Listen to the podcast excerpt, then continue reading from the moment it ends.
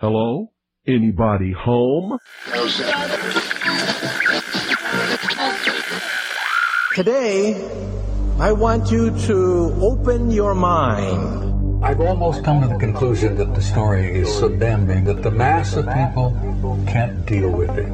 We are in process of developing a whole series of techniques to get people actually to love their servitude. We face a hostile ideology, global in scope, atheistic in character, ruthless in purpose, and insidious in method. For we are opposed around the world by a monolithic and ruthless conspiracy that relies primarily on covert means for expanding its sphere of influence. To change the minds and the attitudes and the beliefs of the people of the world, and especially the United States, to bring about one world socialist totalitarian government. The potential for the disastrous rise of misplaced power exists and will persist. It has patterned itself after every dictator who has ever planted the ripping imprint of a boot on the pages of history since the beginning of time. If you can get people to consent to the state of affairs in which they are living, then you have a much more easily controllable society than you would if you were relying wholly on clubs and firing squads and concentration camps.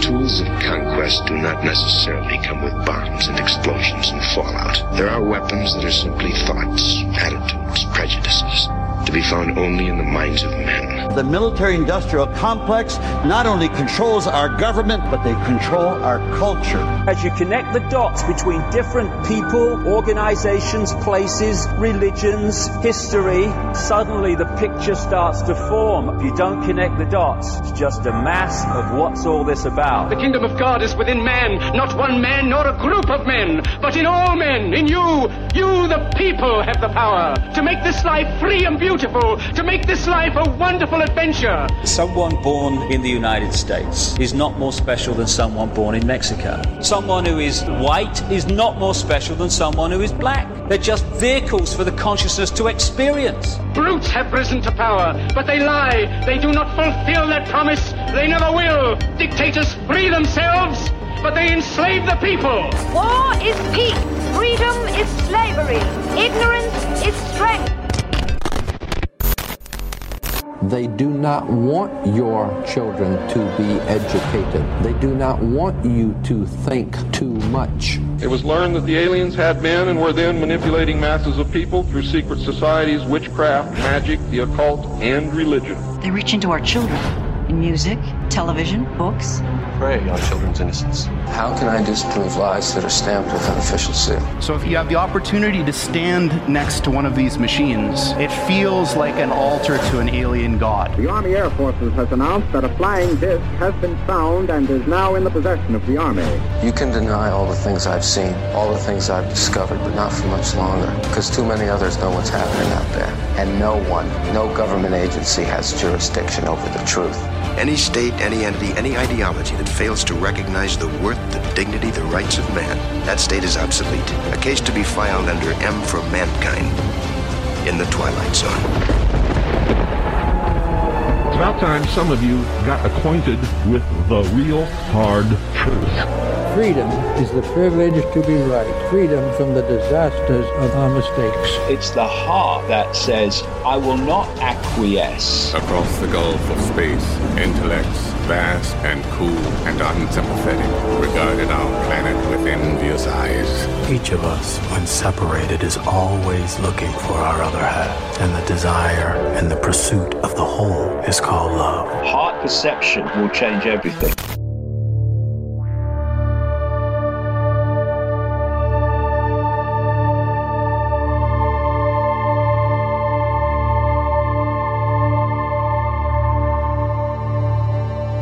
Welcome to the Secret Teachings radio broadcast. I'm your host, Ryan Gable. Thank you for joining us this morning, this afternoon, tonight, whenever and wherever you are listening as we broadcast around the world on the Fringe FM.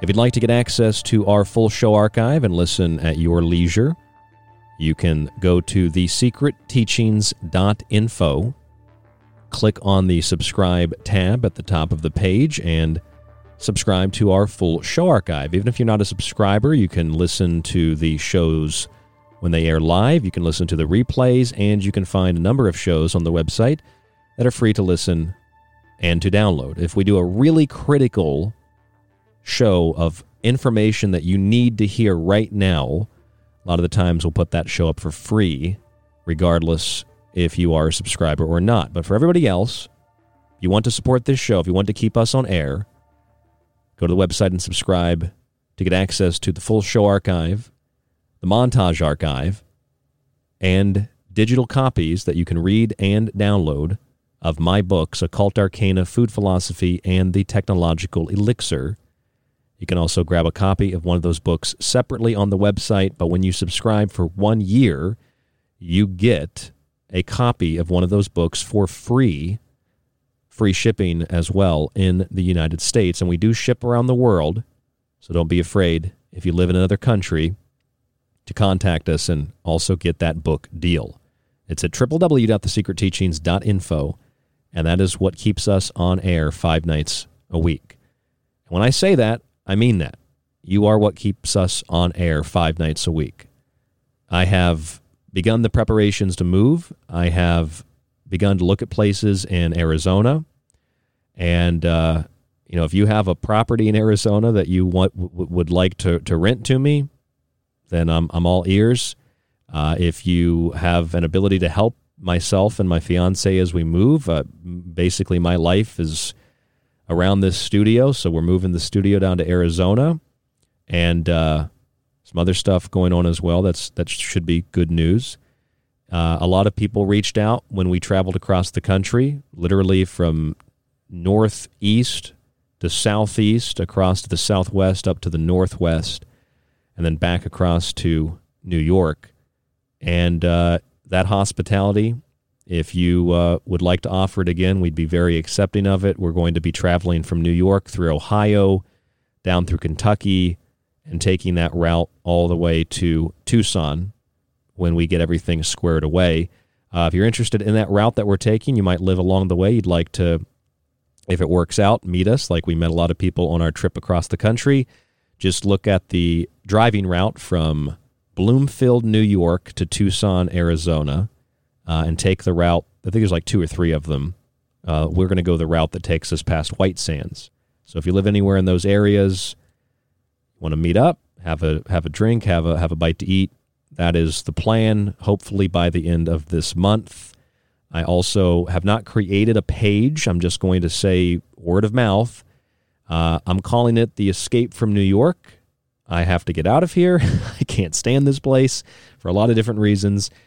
If, uh, like in the past, if you have a few dollars that you'd like to donate to the show to help us to move the studio, you can do that on our PayPal. There's links on the website, thesecretteachings.info, or you can use the PayPal email, rdgable at yahoo.com. And for those of you who have just tuned into the show, you've never heard the show before, I'm not asking you for a donation. I'm not asking you to subscribe or to buy a book.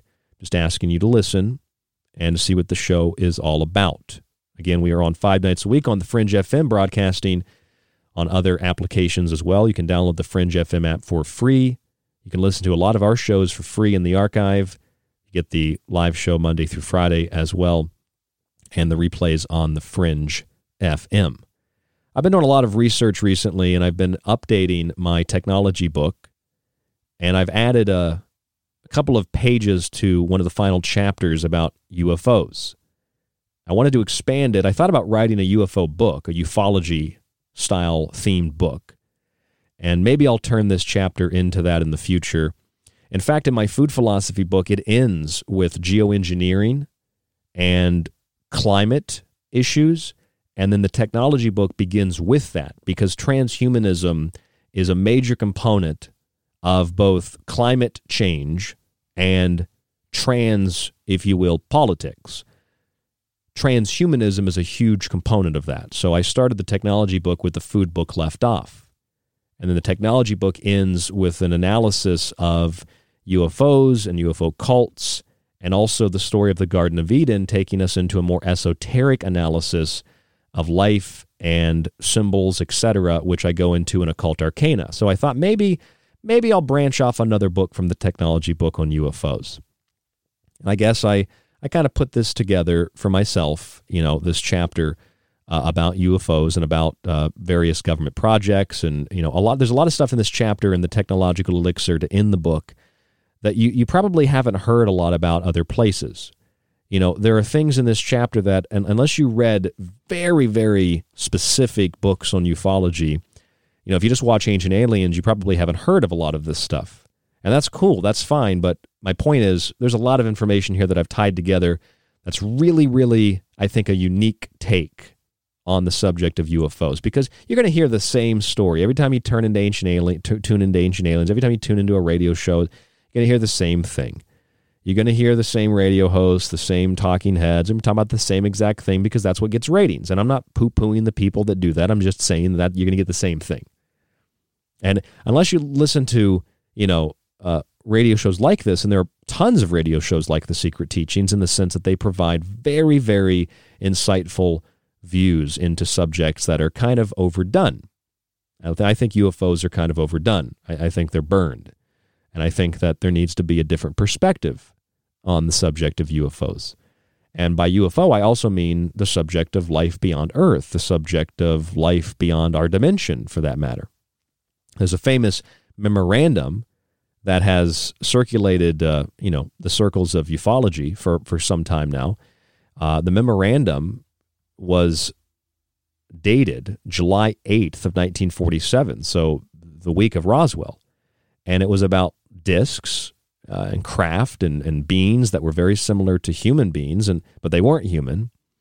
And uh, this memorandum said that these beings came from another dimension, that these beings came from a place called the Lokas or the Talas, and that they they claim, you know, that they the this memorandum, this document, that the these beings probably could not be reached by radio, um, but they they had these incredible abilities. They they they kind of looked like us, but they weren't like us. They didn't come from any planet in the sense of how we use the word. They came from an etheric planet. That's what the document says. It's Memorandum 6751. And that's something that it's kind of passed around ufology circles, but it's not really well known about. It's not really something that people talk about. It, I mean, that document is, as far as I'm concerned, equivalent to anything that you have on Roswell.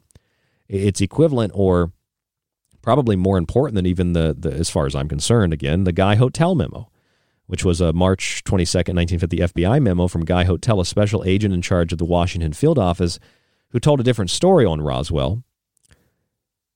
The memorandum from the FBI says they, the saucers, were described as being circular in shape with raised centers approximately 50 feet in diameter.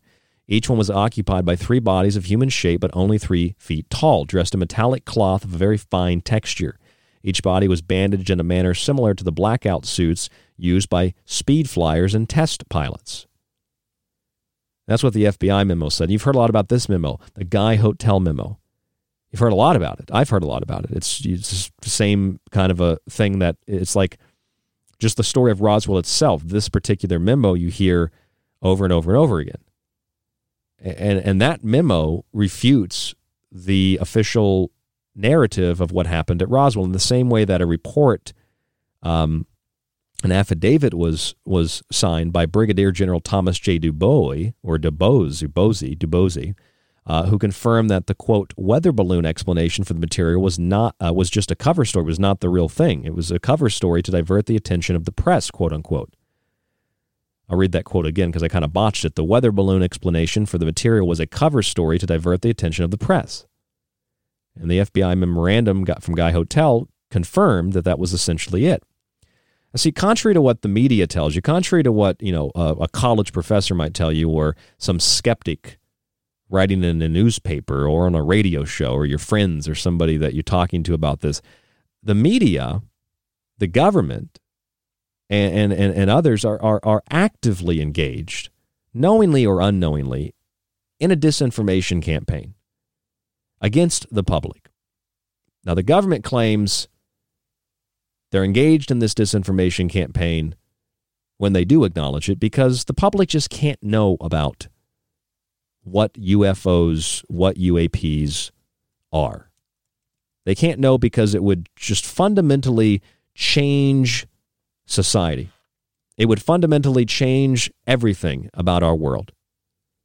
It, it, it would change how we how we look at each other, how we look at the universe. If we knew that aliens existed, oh my God, the whole world would collapse.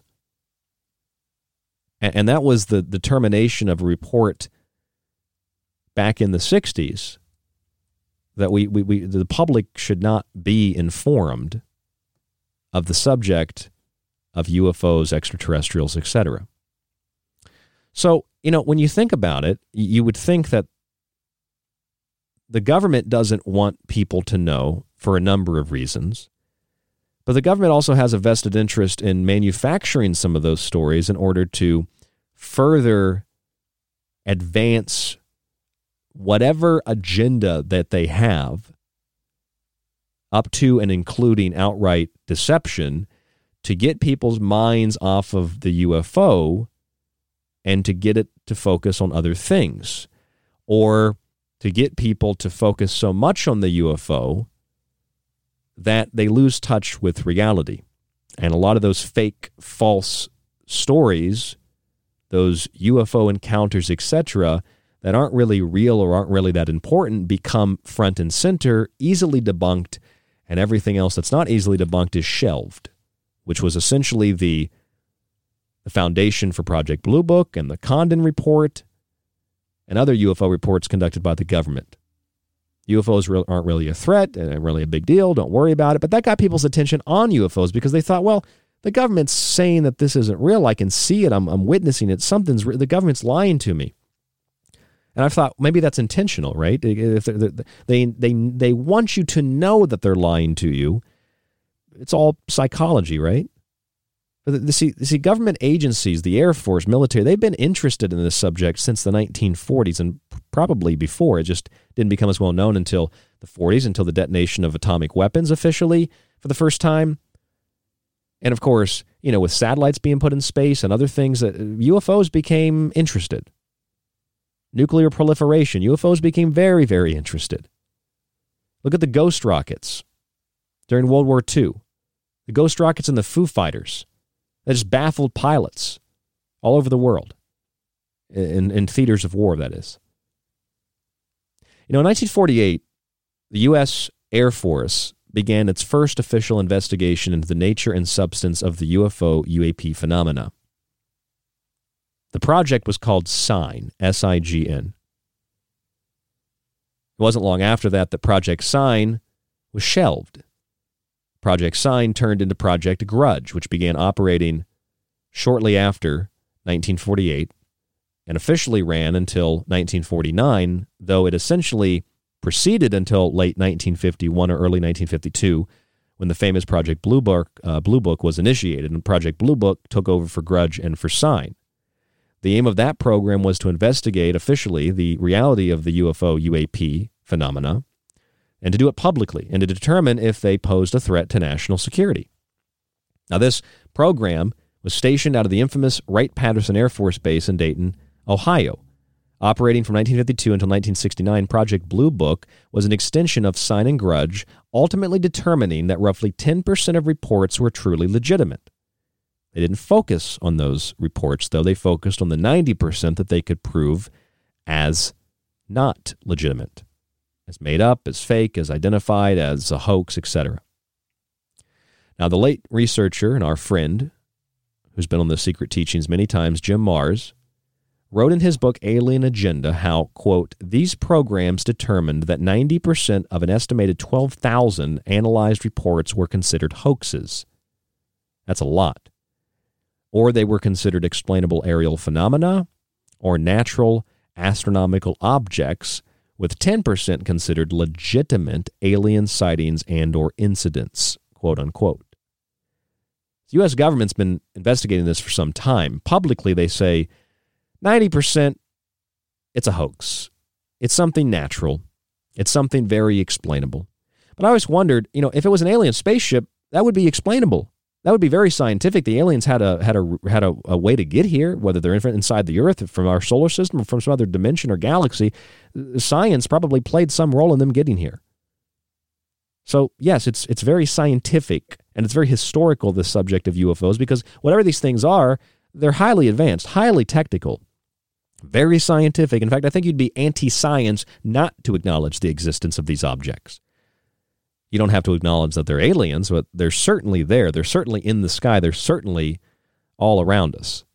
The, the, the, they're certainly, you know, objects that are unidentified. And you might be able to identify 90% of these things as explainable or as natural or as a hoax, but 10% aren't officially. But they shelve the 10%, they focus on the 90%. That's standard policy. See, it's not just Project Sign, Grudge, or Blue Book. The Canadian government established their first secret committee to investigate aerial phenomena in 1950. The program was codenamed Project Magnet and headed by Wilbert Smith. That same year, the United Kingdom's Ministry of Defense established their first official study of UFOs as well under the name Flying Saucer Working Party, the FSWP. Having studied numerous reports of the UFO UAP, the FSWP consulted with the CIA and the U.S. Air Force and their project that we know as Grudge. So not only did the U.S. government and the Canadian government have secret investigations and then a public investigation in the United States into UFOs, but the UK's Ministry of Defense established the FSWP and they studied UFOs. And then they consulted with the CIA and U.S. Air Force Project Grudge. Amid all these reports, amid all these investigations, amid all the crashes, amid all the things that were that were looked at by the military and other groups and people at universities and in the government, one major thing was piquing the attention of the United States federal government, along with the Soviet Union and other governments around the world, including, uh, you know, a, a number of uh, uh of installations in um, uh, the UK and that was the subject of nuclear proliferation, because these objects, some famous incidences, Minot Air Force Base was one of them, but other facilities around the United States where these objects shut down nuclear missiles. These objects found secret military bunkers and incurred upon them. These objects not only shut down those nuclear weapons, they did so remotely, simultaneously shutting down multiple weapons, something that's essentially impossible. To do one's almost impossible. To do 10 simultaneously is, is otherworldly. In one case, one of these UFOs removed, I think it was a 20 ton concrete lid to a nuclear missile silo. Military craft disappeared for decades. Sure, it still happens today. Military craft disappeared. In one case, according to a report, a craft, and these are stories all over the world, not just the United States, a craft was essentially disintegrated in midair, a plane. Everything that was metal disintegrated and the pilot was basically left in the air. I don't even that doesn't even you know, register with me, but there are military government reports of things like that happening. Planes go missing. They go into a cloud, they don't come out of the cloud, chasing a UFO. At one point, the government's official policy was to try to shoot the things down. They found out when they started to engage them, these craft not only were able to move at speeds that are incomprehensible even today, these craft were able to use complex and seemingly uh, hyper advanced weapon systems that weren't really destructive so much as they were just they make make things vanish. Planes just literally disappear. There's no wreckage, there's no black box, there's no radio communication, there's no mayday. Things just disappeared and vanished. Just gone. See, the media and the government, as well as so called skeptics and people that don't really have an opinion, like to write all of this off as being a single case uh, here or there that might or might not be explainable. It's something the media laughs at, the government tries to play it down. But when you get into it, you find out that governments, the military in particular, has a huge interest in something of this nature. They have a huge interest in the subject of UFOs. They have a huge interest in all this. Why? Because, well, there's clearly a threat to national security. They're not telling the public that. But see, now it's like even Bill Nelson, NASA chief, has suggested that UFOs have otherworldly origins. Former CIA Director John Brennan has speculated that these things might constitute a different form of life. John Ratcliffe, former President Trump's Director of National Intelligence, also has been vocal about UFOs. This is big government, big military, and that's what NASA is, is military, big military acknowledgement. So much so that NASA, led by Jim Green, the agency's chief scientist, is working on a framework to understand life beyond Earth and what we would be able to say to extraterrestrial life if and when it was found. This is NASA working officially on a script, working on a speech to give to those aliens when we find them. Why would they be doing this? Probably because they already found them. We're going to explore this more in detail tonight on The Secret Teachings. I'm Ryan Gable. Stay with us.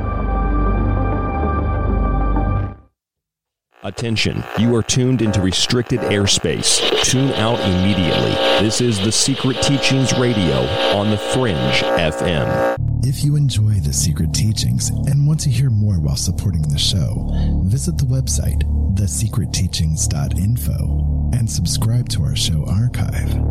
As a yearly subscriber, you can download and stream every show after it airs and get access to the digital versions of each one of Ryan's books.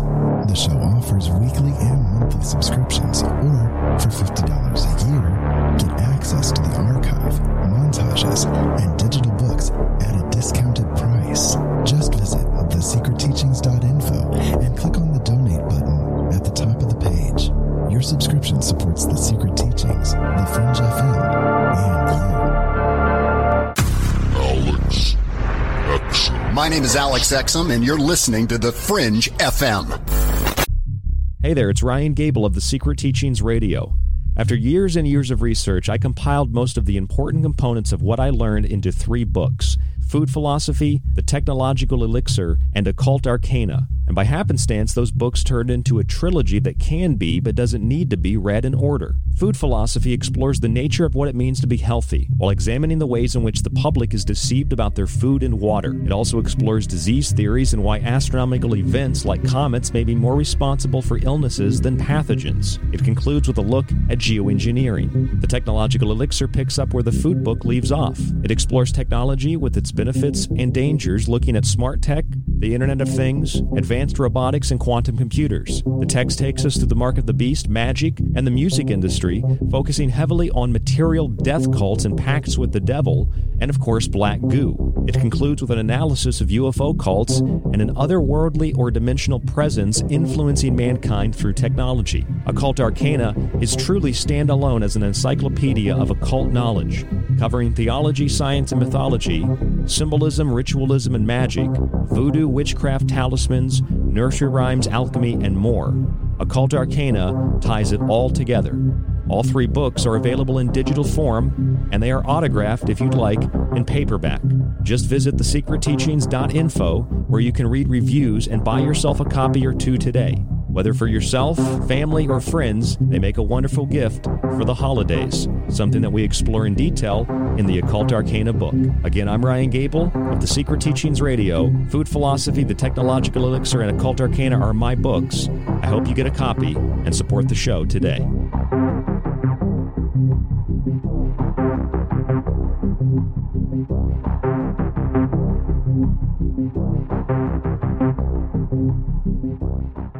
You want to know more about this strange and weird reality we live in? Join me, Jess Rogie, the host of The Rogie Report, where we explore the unrevealed. Every Wednesday night, live at 6 p.m. Pacific, 9 p.m. Eastern, here on the Fringe FM, KTLK Digital Broadcasting.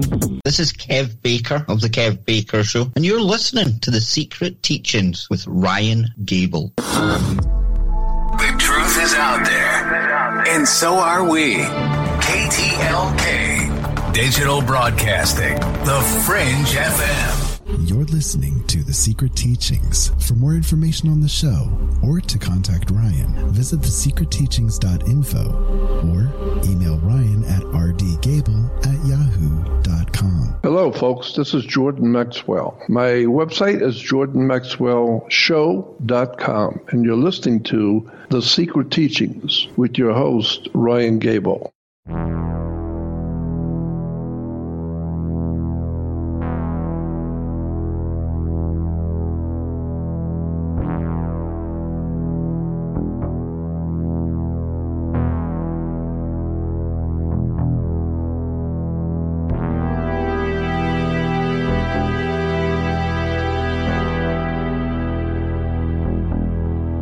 Ryan Gable, your host, and you are tuned into the Secret Teachings Radio right here on the Fringe FM.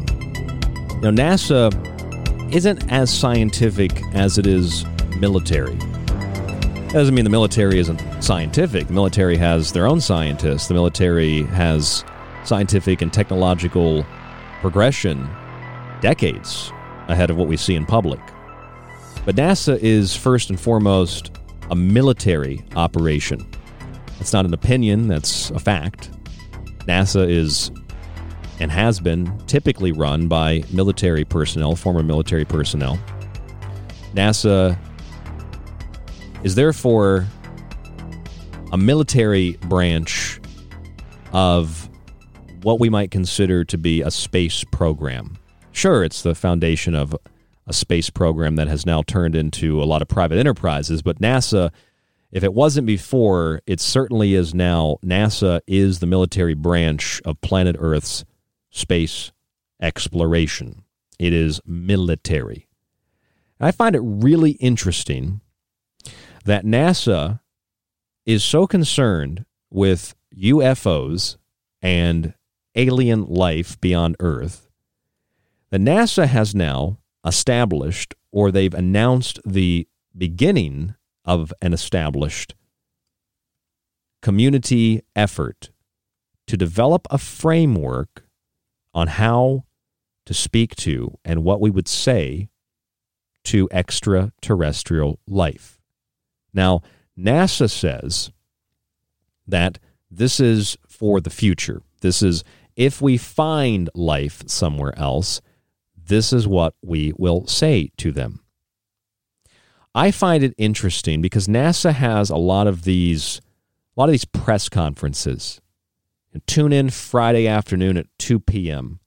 And when you tune in, NASA's going to have some big revelation. And it's usually never anything important. People tune in with their NASA hats. They tune in with their, their bowl of chips and they're like, what's NASA going to tell us? Are aliens real NASA? And then NASA's like, well, we found um, we found some rocks on Mars. And everybody doesn't really get excited because there's nothing to get excited about. And uh, then it's pr- pretty much it. We all just kind of go back, go back to our own lives, and we don't really think much, much more about it.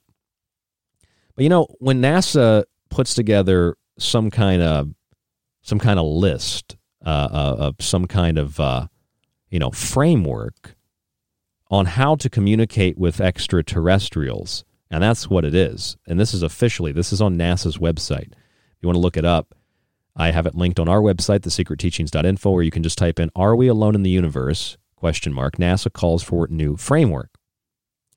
NASA calls for new framework, encouraging the scientific community to establish a framework that provides context for finding uh, findings related to the search for life. Writing in the journal Nature, they propose creating a scale for evaluating and combining different lines of evidence that would ultimately lead to answering the ultimate question Are we alone in the universe?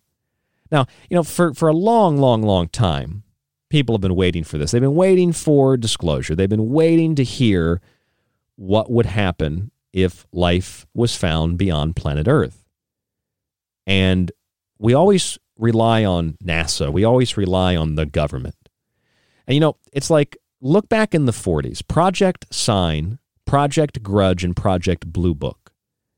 These projects from 1948 until the late 1950s, late 1960s, developed from an official UFO investigation by the USAF, the U.S. Air Force, into a public relations stunt to dismiss 90% and therefore, by extension, 100% of these sightings as being nothing more than explainable aerial phenomena, natural astronomical objects, or outright hoaxes. The 10%, of course, being considered legitimate, but being shelved. We're not allowed to talk about the 10%. We know a lot about Sign and Grudge and Blue Book, but we don't know about Project Magnet. Project Magnet was a code name for a Canadian committee, a secret committee that investigated aerial phenomena in 1950. And in the UK, their first official, headed by the Ministry of Defense, first official study of UFOs, Flying Saucer Working Party, the FSWP. They studied numerous reports of the UFO UAP, and they consulted with the Central Intelligence Agency and the U.S. Air Force Project Grudge. That's interesting. You don't hear a lot about that on those UFO shows. That's not really, you know, a fault of somebody, but there's a lot more to what you see on those shows. There's a lot more to what is shown on television, and there's a lot more to what you hear in radio a lot of the time. See, I'm doing my own research. I'm reading books. I'm investigating. I'm digging into this. I'm trying to see what is beyond the veil, and furthermore, what is beyond what is placed in front of the veil. I want to get behind that. I want to see the veil. I want to lift the veil. I want to see what they put behind the veil. I want to see what's behind that because there's another veil and another veil and another veil. I want to see the connection. I want to understand what is going on here. I don't need the media or the government to tell me that UFOs are crazy, you're crazy for believing in them. This when the military has been interested in these things since ghost rockets, since Foo Fighters. The military has been interested in these things since they started incurring on military operations, way before the Tic Tac, way before 21st century. Go back to the 40s, the 50s, the 60s. Look at the proliferation of nuclear weapons. You know that the 509th Bombardment Group, the group that was tasked with carrying an atomic weapon, the only group, and they were located in Roswell. And of course, you know what happened at Roswell and we know about the Guy Hottel memo, and we know about uh, affidavits signed by an affidavit signed by Brigadier General Thomas Dubose, Dubose that the weather balloon was just a cover story. The Guy Hottel memo tells us, uh, you know, a similar story. We know about all that, and we should if we're we're at this point in our UFO investigations. The thing is, you know, it's not just the 509th Bombardment Group. The, the USS Franklin Roosevelt was one of three ships that was uh, that was basically licensed that was allowed to carry atomic weapons, and the USS Franklin Roosevelt had had UFO encounters. Do you know that? CVA 42, the USS Franklin D. Roosevelt had encounters with UFOs, and they were allowed to carry nuclear weapons. The UFOs, the UAPs, whatever they are, are interested in nuclear technology. They're interested in uranium mines. The proliferation of the UFO UAP after World War II was one thing, but after testing and detonating atomic weapons in 1945, and perhaps in Germany shortly before that, because the Germans had tested something called the disintegration bomb, wasn't as top secret as Die Glocke, but close. Human civilization was overwhelmed by these unidentified intrusive objects and perhaps these craft had good reason to be interested or concerned. By 1967, the nuclear weapons stockpile in the U.S. alone reached 30,983 nuclear warheads, compared with only a few thousand in the mid 1950s. And the rapid proliferation resulted in an explosion of sightings, reports, and intrusions, including on the USS Franklin and, you know, prior to this, in the 1940s, the 509th Bombardment Group, Roswell, and various, numerous atomic energy installations from Los Alamos to Hanford to secret missile facilities, uh, nuclear missile facilities during the Cold War. Uh, Minot Air Force Base is a classic. Malmstrom Air Force Base is a classic in terms of these stories. And, th- and those those people who witnessed them, uh, Salas and others, that they they've been in the news recently. The they just held a new conference in Washington a couple of days ago, a couple weeks ago, uh, just like they did about a decade ago, calling on the government, calling on the public. This was at the, the National Press Club, I believe it was. That's where they held it. And they were calling the public to, in the government, to just, you know, acknowledge this. This is real. This isn't a joke. This isn't a comic book. This is real, and it's a threat. My question is, though, is it a threat to national security and the public, or just a threat to national security? Are they really a threat to the public, or are they just a threat to the military? You by, might, well, by extension, threat to the military, threat to the country, threat to the people. But are they really a threat to the people, or are they just a threat to global supremacy? Are they just a threat to government dominance, government control? They might not be a threat to the general public. And that's something that we need to think about, something we need to talk about. Sure, they're all over nuclear missile silos. Uh, sure, they're flying over Washington in the 50s. Do you remember that? That's on video. Uh, so a lot of this stuff has been forgotten. It's been it's been intentionally and unintentionally covered up, discarded, done away with by documentaries, by movies, by TV shows that don't even intend to do that, but because they get everybody hyped up about Roswell, we don't know about some of these other encounters. We Look at the, the nuclear missile depots in the Soviet Union or in uh, the UK UFOs. Uh, you know, uranium deposits, uranium mining, uh, places where UFOs have been sighted there. I mean, it shows you that these objects have an interest in nuclear technology, nuclear weapons, and nuclear energy. And we also see that from Project Sign to Grudge to Blue Book, whether official or unofficial, the government has had a huge, and the military has had a huge interest in the subject of the UFO. In fact, an Army intelligence memo from Major U.G. Carlin in August of 1950 reveals that since, quote, July 30th, 1950, objects round in form have been sighted over the Hanford AEC plant. That's the Atomic Energy Commission plant.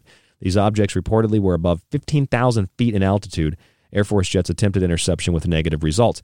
All over, all over nuclear missile installations, all over nuclear weapons storage sites, all over laboratories under the Atomic Energy Commission that were making bombs, all over these places, from Los Alamos and Sandia Base in New Mexico to places like Minot, places like Malmstrom, or Vandenberg Air Force Base, where an unidentified flying object took out a dummy warhead on an intercontinental ballistic missile traveling at I've heard 8 to 12,000 miles an hour this object just like parked beside it, circled it, hit it with a beam, boom, gone, disappeared.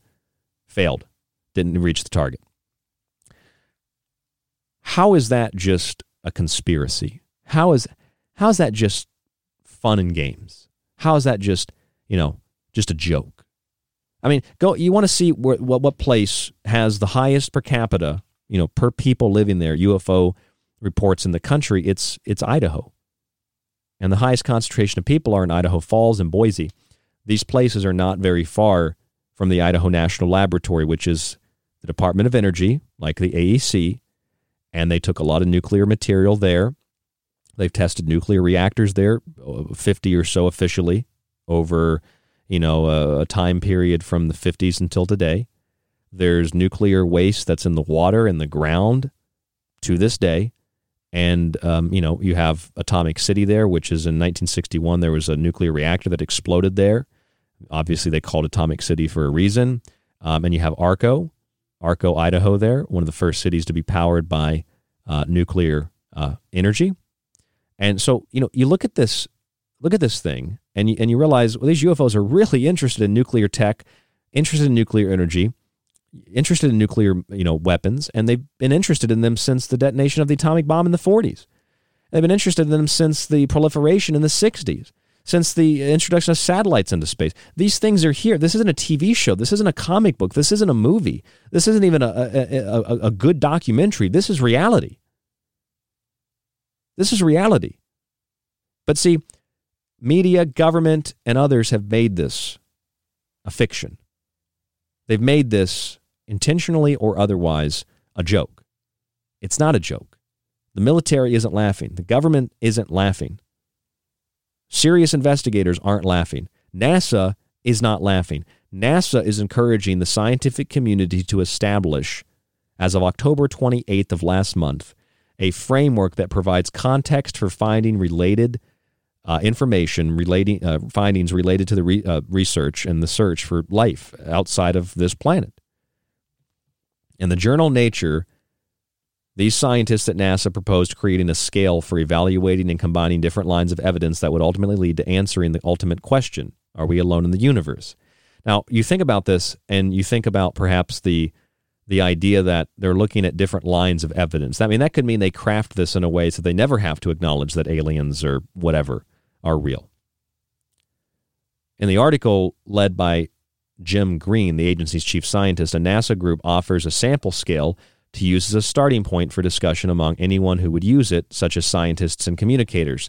They envision a scale informed by decades of experience in astrobiology, a field that probes the origins of life on Earth and possibilities of life elsewhere. So they put this scale together. It contains seven levels, seven different levels in this scale to determine if there is life beyond Earth. Of course, if something falls outside of this scale, it wouldn't fit the bill and it would be written off.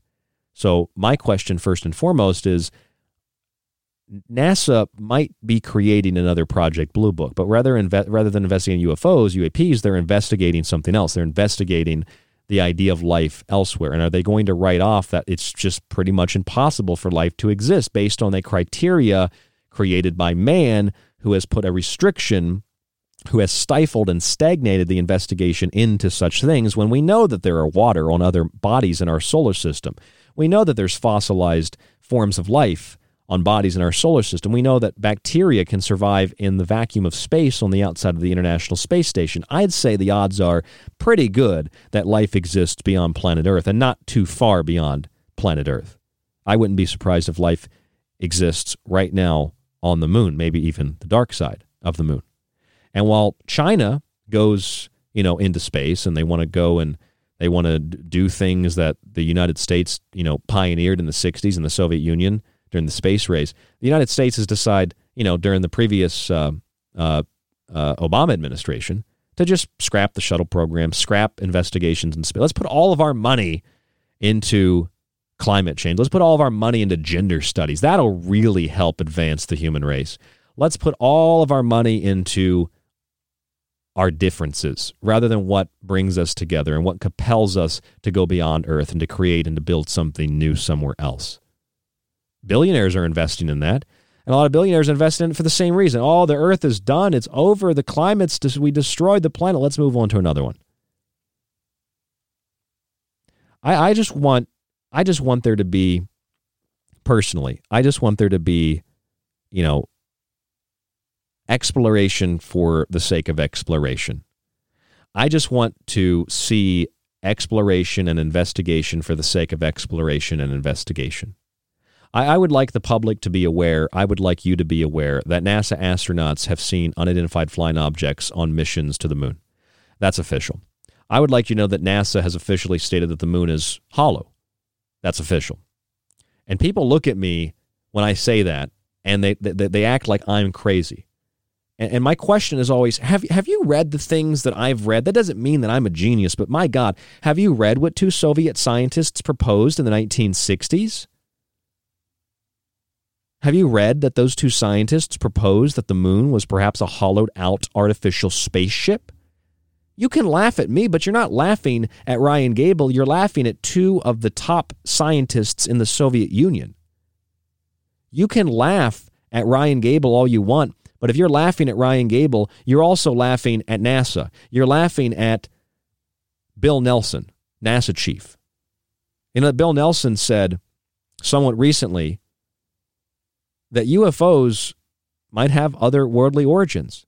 After speaking with several of the naval aviators who observed the unknown craft, NASA's chief, Bill Nelson, is convinced that the pilots, those that saw the tic tacs, saw something and their radars locked onto it. That doesn't really tell us much. That's a, that's a scrubbed quote.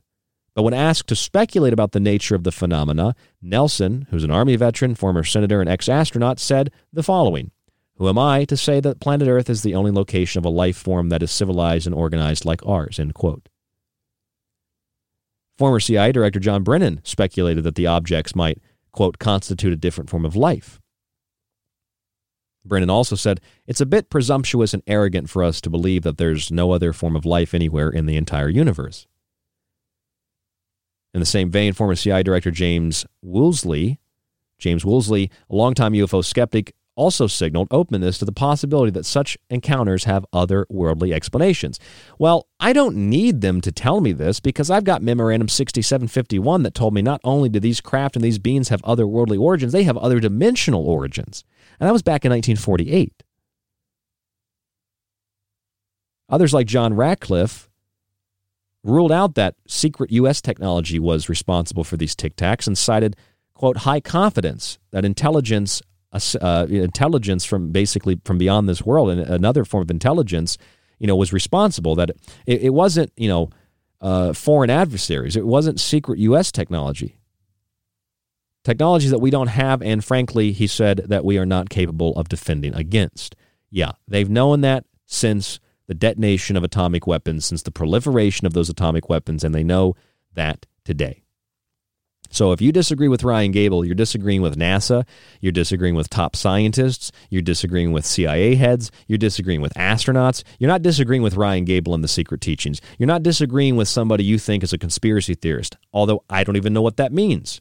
You're disagreeing with science. You're disagreeing with probability. You're disagreeing with mathematics. You're disagreeing with statistics. You're disagreeing with mathematical formulae.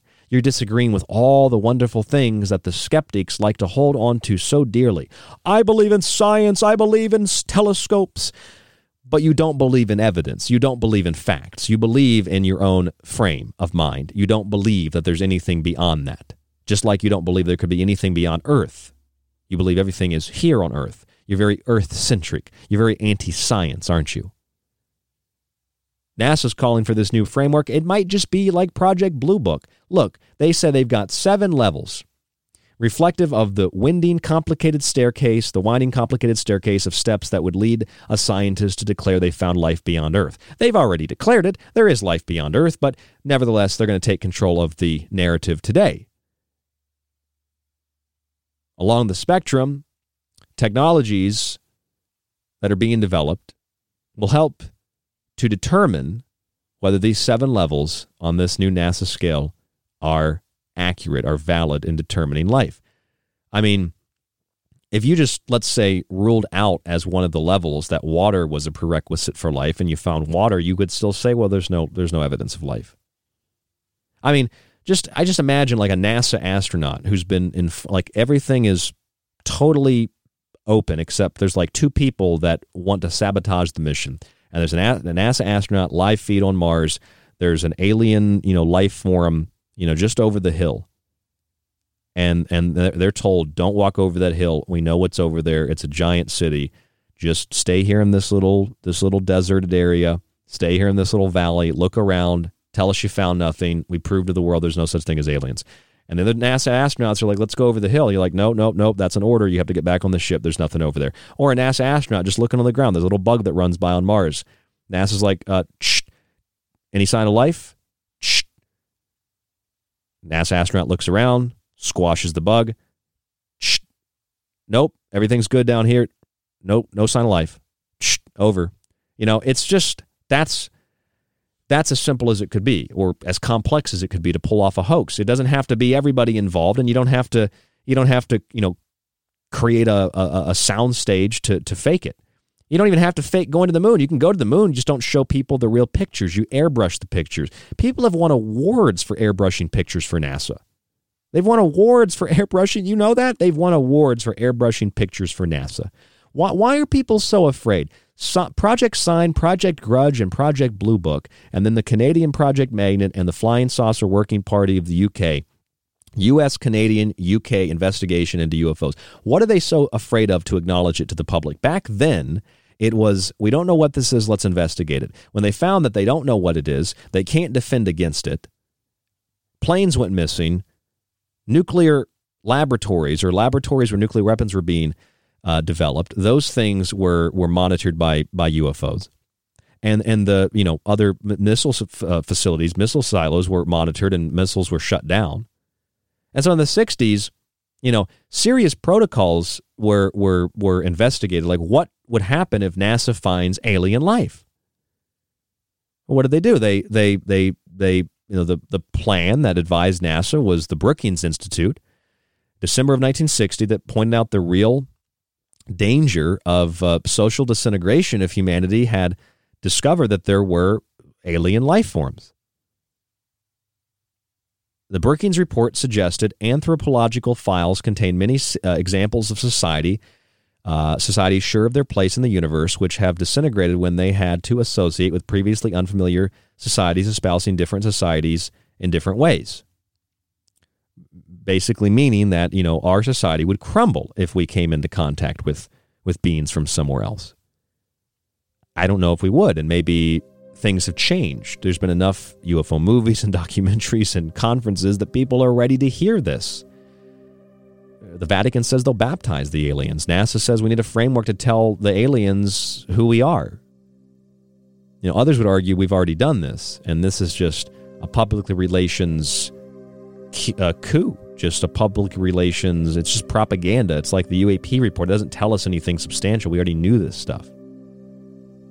There's a lot more going on in space than NASA would let you let you believe. A lot more going on the media would let you believe, or your friends for that matter. Maybe that's why you listen to shows like this to get information that blows people's minds. At least I hope that's what you get. If you do, subscribe to the show, buy a book, donate to our moving fund, rdgable at yahoo.com, and stay with us. There's more after this. You could listen to this. And again, you know, people say David has no evidence, David has no evidence, but. I hate this channel. Or you could listen to The Secret Teachings with myself, Ryan Gable, five nights a week on The Fringe FM, and join us to explore the outer limits of history, symbolism, parapolitics, and more. We'll explore a little of everything, but don't take my word for it. I'm kind of like you. I'm a last of a dying breed, a generalist. That's thesecretteachings.info and The Fringe FM. If you're interested in all things that include the occult, from witchcraft to voodoo, and from mythology to alchemy, then why not check out the book Occult Arcana, complete with hundreds of beautiful images. Maybe you want to look at technology, black goo, UFOs, and demonic pacts made in the entertainment industry. Check out the technological elixir black goo, transhumanism, and invoking AI. Or if that's not enough and you want a practical look at food, lifestyles, and ingredients, even those in your pet food, with free solutions to better health, then check out Food Philosophy. All three of these books are available in softcover or PDF at www thesecretteachings.info. That's where you can read reviews, see pictures, and even order yours today. It not only supports the secret teachings and Fringe FM, but most importantly, it supports you.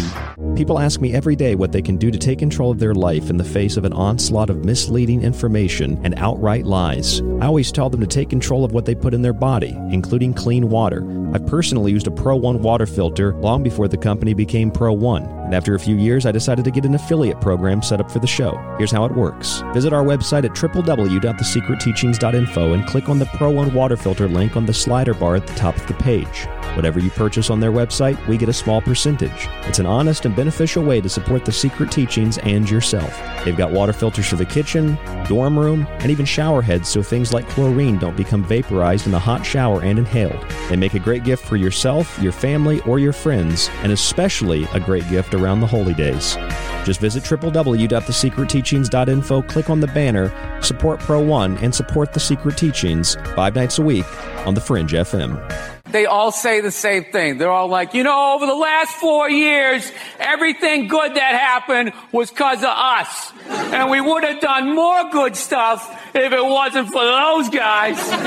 And then the Democrats go, oh, we did all the good stuff. it's like you're all working for the same guy. Want more of The Fringe? Check out thefringe.fm for more information on your favorite shows. Also, don't forget to check out the Fringe mobile app or the other ways you can tune in through the Paranormal Radio app and TalkStream Live. Where the normal and paranormal collide, it's the Fringe FM. Are you intrigued by Paranormal Talk Radio? You'll love the new Paranormal Radio app from TalkStream Live. You'll find a great selection of talk shows covering UFOs, ghosts, strange phenomena, and much more. Download the Paranormal Radio app now and start listening to the very best in paranormal talk entertainment, including the network you're listening to right now, the Paranormal Radio app, free in Google Play and the iOS App Store. This is The Secret Teachings. If you'd like to contact the show, email Ryan at rdgable at yahoo.com or find him on Facebook at facebook.com slash The Secret Teachings. If you want the most unique blend of subjects anywhere on radio, from parapsychology, pop conspiracy, parapolitics, the paranormal, and symbolism, look no further than The Secret Teachings, airing Monday through Friday right here on The Fringe FM. Our topics, themes, and perspectives are not bogged down by rhetoric or ideological collective associations. It's just raw thought and consciousness. Check us out by visiting our website at thesecretteachings.info or the network fringe.fm. This is John B. Wells of Caravan to Midnight, and you're listening to The Secret Teachings. Howdy, this is Joe Marrs, and you're listening to The Secret Teachings. I'm Clyde Lewis from Ground Zero Radio, and you're listening to The Secret Teachings with Ryan Gable. Hi, it's David Childress from Ancient Aliens, and you're listening to The Secret Teachings. Gentlemen, thank you so much for the great work that you guys are doing. Hi, everyone. This is Mark Passio from WhatOnEarthIsHappening.com, and you're listening to The Secret Teachings with Ryan Gable.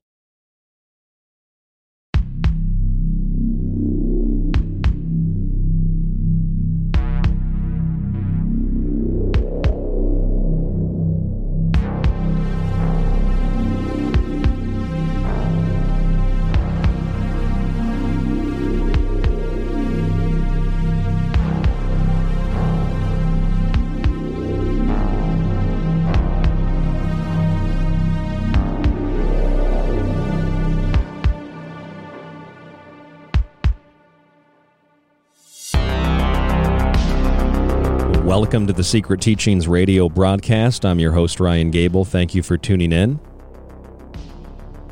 As always, I'm going to call out to all listeners who have supported the show. I want to thank you so much for subscribing, for buying a book, for becoming a member on Patreon.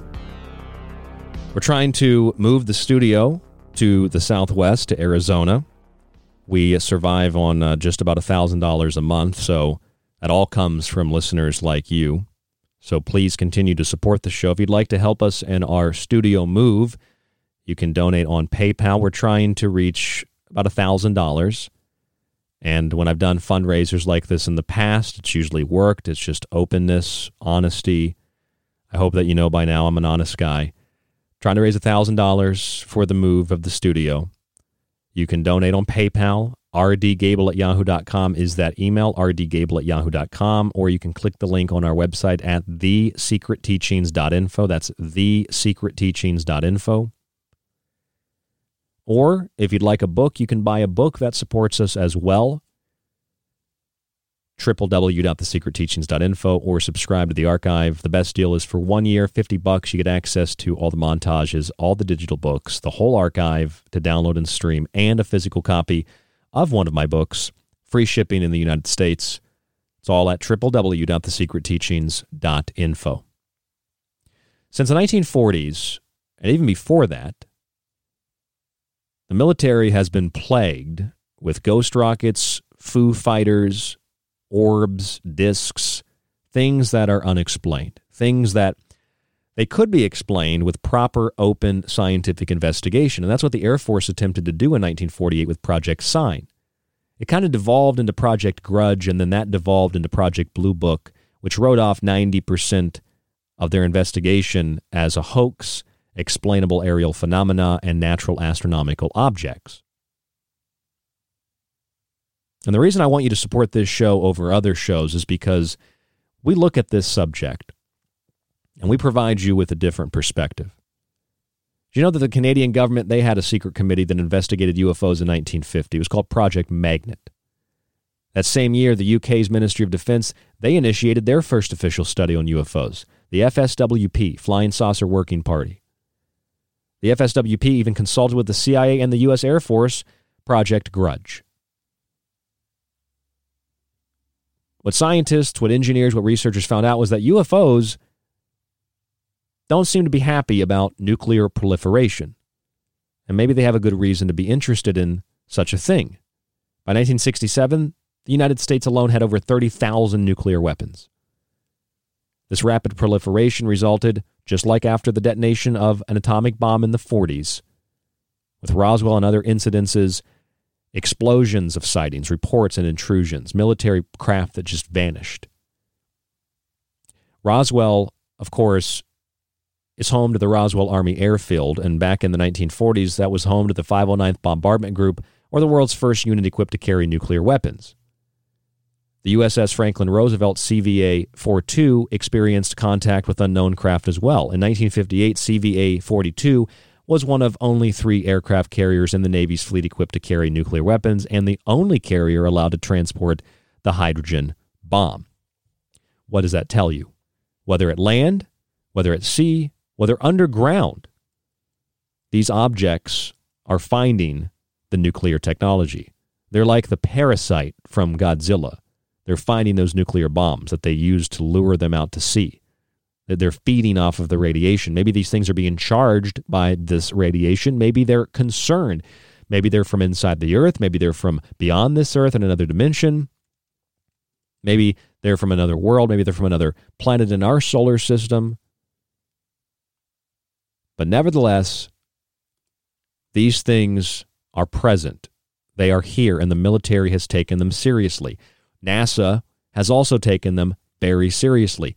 NASA, back in the 60s, at the beginning of the Apollo program, beginning of the, the, the, the uh, moon program, NASA, just like other government agencies, followed the whether it was directly or indirectly, followed the recommendation of the Brookings Institute, completing a study in the 1960s, 1960 in December, that if there were things that we discovered in space, it probably would be best to keep that on the DL because a lot of societies on Earth have vanished when they come into contact with other societies that they're unfamiliar with more advanced societies, societies that they don't mesh so well.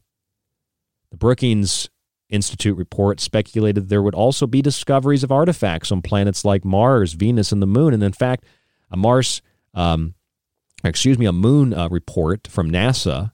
I've got a copy of it here. We've talked about it on recent shows. TRR 277 documented all these anomalies on the moon from uh, about 500 years ago until the 1960s.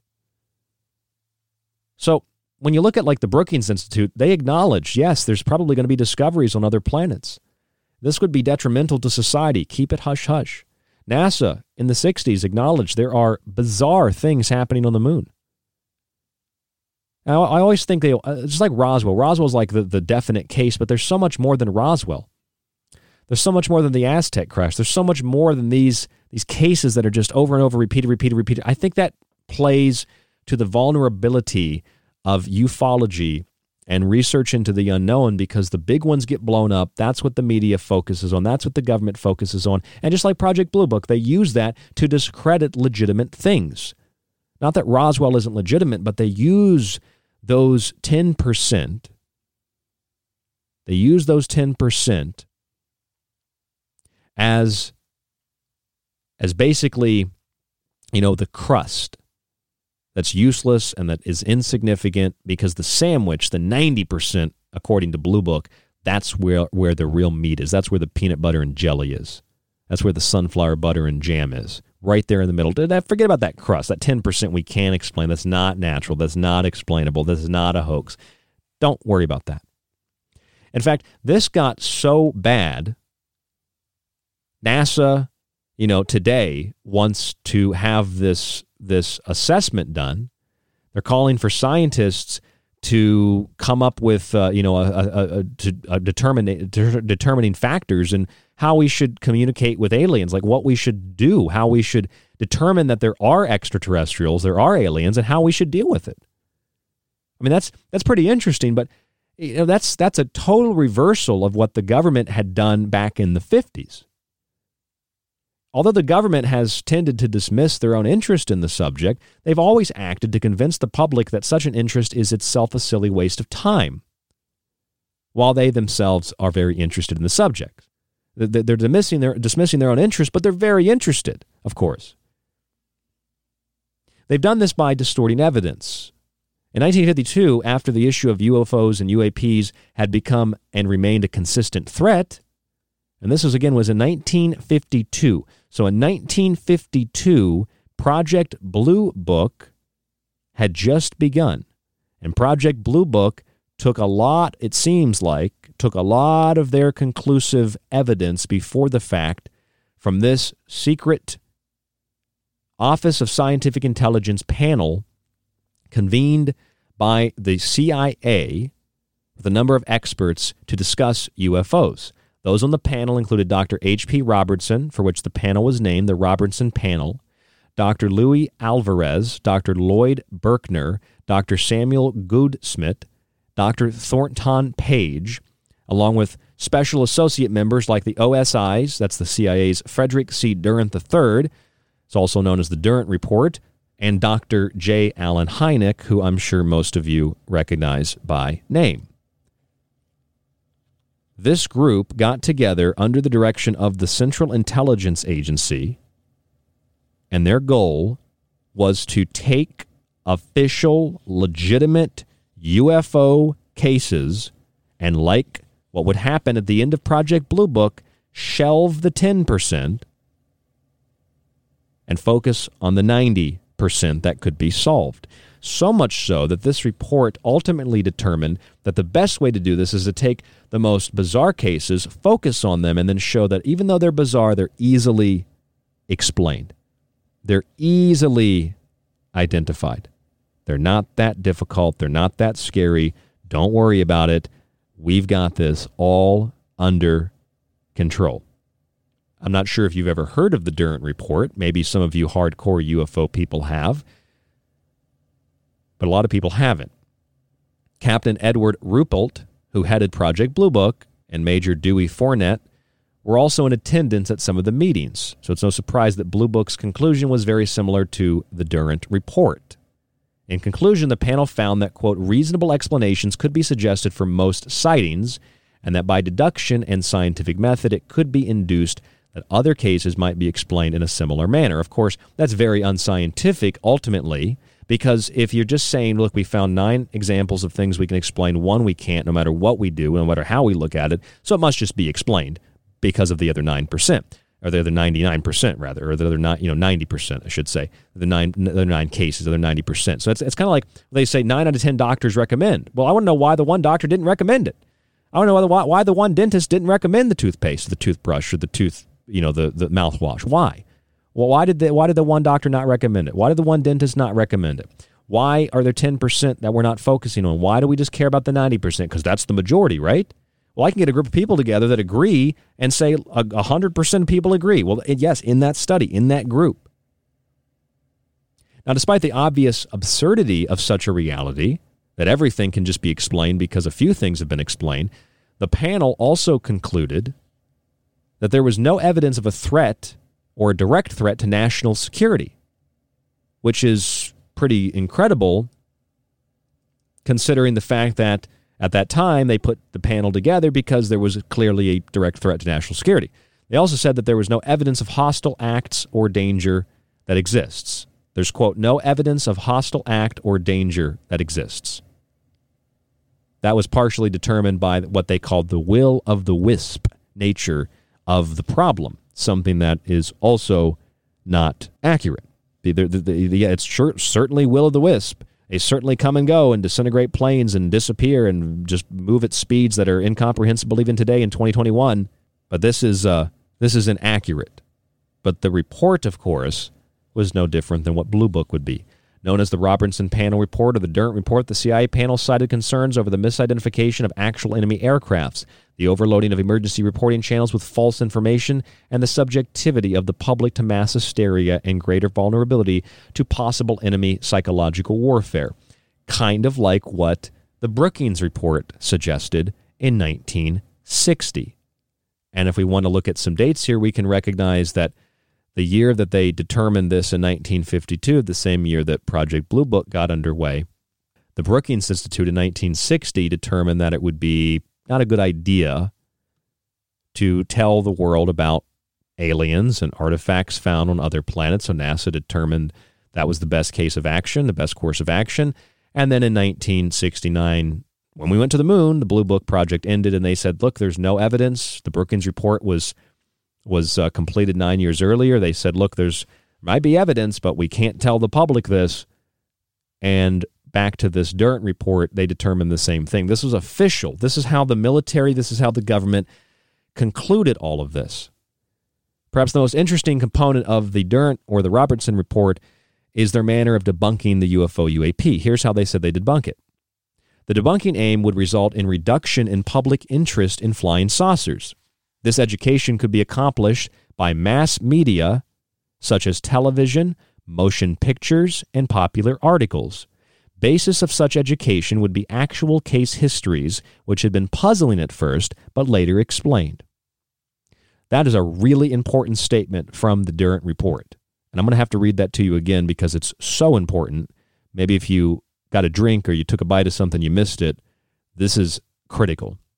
This is what the CIA determined in 1952, and this was prior to the conclusion from Blue Book that there was no threat, and essentially, there was no existence of these craft. 10% of the cases, sure, but they focused on 90%. And the Brookings Institute said, look, there probably are artifacts on Venus and Mars and the moon, but we can't tell the public this. It could disintegrate society. The CIA determined eight years before the Brookings report and at the very beginning of the Blue Book report how they would go about debunking this to the public. And this is exactly what we've seen from educational institutes, from media, from Hollywood, from news in general, from radio. We've seen the same thing. This is what the report said. The debunking aim would result in reduction in public interest in flying saucers. And although it has, I think what they didn't say was that it also increased some people's interest and further led to a debunking because those people sound crazy and the whole subject can be written off. So it's kind of a double edged sword. They called it education. They said this education could be accomplished by mass media such as television, motion pictures, and popular articles. Basis of such education would be actual case histories which had been puzzling at first but later explained. In other words, focus on the 90%, not the 10%, which in 1969, the year we went to the moon, that was what Blue Book told us when they concluded their report. This is what the CIA panel, known as Durant or Roberts, this is what they also, Robertson rather, this is what they also concluded. The public should be educated through mass media, television, motion pictures, and articles. And this education should be taking case histories of things that are unidentified, that are puzzling, hmm, and then being able to identify them as something that's natural, something that is explainable, something that is a hoax, this is what the CIA told told uh, the government to do. They also said that they wanted to use documentary films and cartoons as part of the education. One of the cartoon outlets they suggested was using Walt Disney Inc. They wanted to use Walt Disney Incorporated to condition the public to think that this is all nonsense. It was, quote, believed that business clubs, high schools, colleges, and television stations would all be pleased to cooperate in the showing of documentary type motion pictures if prepared in an interesting manner. End quote. The report also recommended that civilian UFO groups be monitored because, quote, because of their potentiality and influence on mass thinking if widespread sightings should occur. This is actually what the report from the Central Intelligence Agency said. Because of their potentially great influence on mass thinking if widespread sightings should occur, the apparent irresponsibility and the possible use of such groups for subversive purposes should be kept in mind. That is exactly what the UFO cults are all about. The apparent irresponsibility, the use of such groups for subversive purposes should be kept in mind. This is in the 1950s. This is what the CIA is saying about the subject of UFOs. This is before Blue Book ever officially determined there's no threat, even though there's certainly a threat, and it's remained so throughout the Cold War up until modern contemporary times. The military knows that, the government knows that, even in their official, unofficial disclosures, their little pat on the back to the public and the researchers and the politicians, their little UAP report and their Louis Elizondo group on the New York Times and the Pentagon program and the ATIP, all that. It's all the same thing. I, I think it's all part of, of a plan to control the narrative. So why would NASA then be saying we need a comprehensive guideline for determining life and determining what we're going to say to extraterrestrials? Why would the government say that? Why would NASA, which is a military organization, why would NASA say that? Why would NASA want to put this this thing together? Why would furthermore Bill Nelson at NASA. For those of you who don't know Bill Nelson, Bill Nelson is the chief of NASA. Why would Bill Nelson suggest that these objects could be from a civilization very much like our own? He said, quote, Who am I to say that planet Earth is the only location of a life form that is civilized and organized like ours? Why did the former CIA director John Brennan make similar statements? Or former CIA Director James Woolsey? Why did John Ratcliffe make similar statements? Why have senators, congresspeople, why have politicians, why have business people, why have they all been interested in declaring that we don't know for sure, but my God, uh, they might be from somewhere else? You know, material not made on this planet, things that aren't from Earth. Why are they telling us this now? Why would they tell us this last year? Why would they tell us this next year? I would be asking the same question. Why suddenly a change in policy? In 1952, it was determined that the public shouldn't know. In 1960, it was determined the public shouldn't know. In 1952, it was determined that not only the public should not know, the public should be literally brainwashed into thinking that any interest in the subject of UFOs was silly, that it was irresponsible, and not only should it not be, you know, not be left up to the public, it shouldn't be left up to anybody because it's all made up. But the government and the military are still going to, you know, keep an interest and an eye on the phenomena. Why? Because it's a threat. It's a threat to nuclear missiles. It's a threat to Atomic Energy Commission or Department of Energy facilities. It's a threat to U.S. air uh, uh, uh, uh, air carriers, Air Force planes. It, it, it's a threat to it's a threat to pretty much you know everything and anything that that is the the military might of a nation. It, it's, it's a threat to the USS Franklin Roosevelt. It's a threat to it was a threat to the 509th Bombardment Group. Why those two group that group and that aircraft carrier? Why? Because in 1947 Roswell 509th Bombardment Group, first nuclear weapon unit. 1958 CVA-42, that's the Franklin Roosevelt one of only three carriers in the Navy's fleet equipped to carry nuclear weapons, the only one carrying the hydrogen bomb. UFOs are very interested in that. Why? Clearly, there's some some meaning that can be derived there. But see, the government and the and, and, and the CIA and now NASA, they're, it's like they're changing their tune, but they're not changing their tune. I'm not even that excited about this this NASA this NASA guideline, this framework. Because the CIA's position in 1952 was we need to debunk this. We need to use Disney. They literally suggested Disney. We need to suggest, you know, use Disney. We need to use, uh, you know, uh, actual case studies to go into business clubs and high schools and colleges and use TV and movies and the news to debunk something that's very real. And maybe that's because the military is scared. They don't know. They can't figure this out. It's too complex for them. Or maybe all that's also a hoax. Maybe there are a handful of people that do know. Maybe there are meetings taking place with extraterrestrials. There's a lot of questions here. But from Sign to Grudge to Blue Book, and Blue Book in 1952 initiating, and one of the people that um, attended this CIA uh, Office of Scientific Intelligence panel was Edward Ruppelt, Captain Edward Ruppelt, who headed Project Blue Book. And later, Project Blue Book determined pretty much what this panel determined. There's not really a threat from these things. There's no threat. But despite the fact that they're taking lids off of nuclear missile silos, they're shutting down nuclear missiles, they're on aircraft carriers that have the hydrogen bomb, they're on the 509th Bombardment Group in Roswell, they're all over nuclear weapons, all over AE uh, C uh, uh, installations, they're all over what today's the Department of Energy. They're all over uh, uh, uh, places where there's there's nuclear waste, nuclear you know mining going on, nuclear missiles being stored. They're they're all over that. Not to mention they're all over secretive military installations, secretive military you know um, excursions. The military even called these things incursions. They they they like engaged.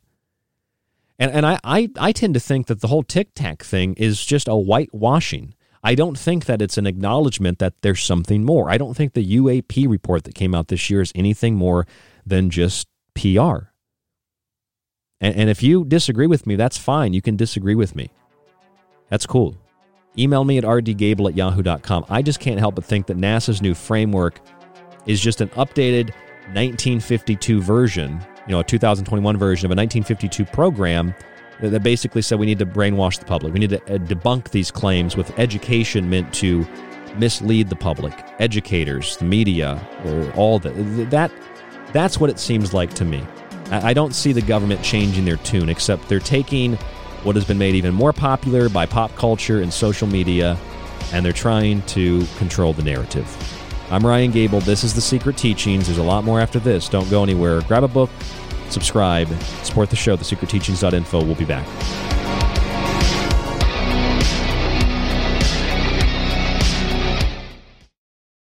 I'm Ryan Gable of The Secret Teachings, bringing you health, history, symbolism, and of course, black goo, right here on KTLK Digital Broadcasting, The Fringe FM. Release the Kraken!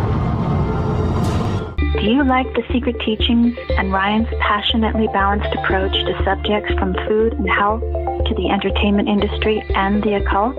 Then check out Ryan's books, available in PDF and softcover with free shipping in the United States. For a practical, balanced, and unique look at the food industry, vaccinations, the theories of disease, and geoengineering, grab a copy of Food Philosophy.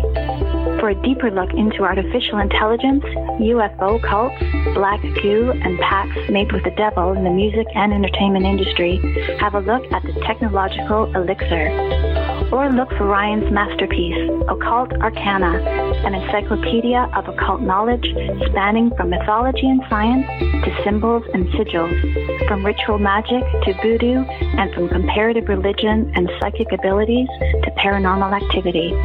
All three books can be purchased on the website at thesecretteachings.info, where you can read reviews from other authors and radio hosts around the world. Just visit thesecretteachings.info. The truth is out there, and so are we. KTLK, Digital Broadcasting, The Fringe FM. People ask me every day what they can do to take control of their life in the face of an onslaught of misleading information and outright lies. I always tell them to take control of what they put in their body, including clean water. I personally used a Pro One water filter long before the company became Pro One, and after a few years, I decided to get an affiliate program set up for the show. Here's how it works visit our website at www.thesecretteachings.info and click on the Pro One water filter link on the slider bar at the top of the page. Whatever you purchase on their website, we get a small percentage. It's an honest and beneficial way to support the secret teachings and yourself. They've got water filters for the kitchen, dorm room, and even shower heads so things like chlorine don't become vaporized in the hot shower and inhaled. They make a great gift for yourself, your family, or your friends, and especially a great gift around the holy days. Just visit www.thesecretteachings.info, click on the banner, support Pro One, and support the Secret Teachings five nights a week on The Fringe FM. Listen to the Rogie Report every Wednesday live at 6 p.m. Pacific, 9 p.m. Eastern here on the Fringe FM, KTLK Digital Broadcasting. For a lot longer than most podcasts have been around, The Secret Teachings has been at the forefront of unique investigation into both the mundane and the extraordinary. Critical thought and controlled speculation allowed us to determine that the much anticipated UAP report would be vague, unexplained, and would simply imply the need for defense against national security threats. We determined that sonic weapons were the cause of Havana syndrome a full year before CNN acknowledged the same. We told you about the mind control magic, sex slavery, and intellectual theft in the music industry long before Britney Spears spoke out about her conservatorship, and we've been removed from radio for refusing to censor our show over international child trafficking networks and sex cults long before Epstein didn't kill himself.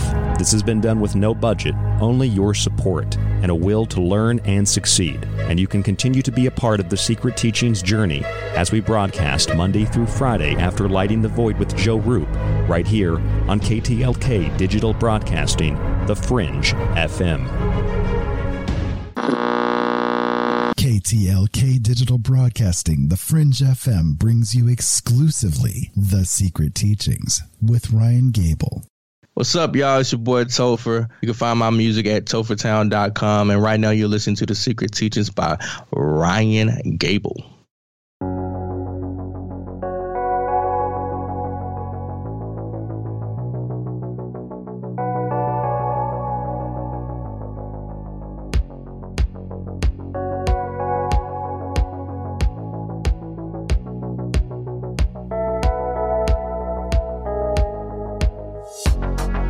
So, as you know by now, NASA has come up with a framework.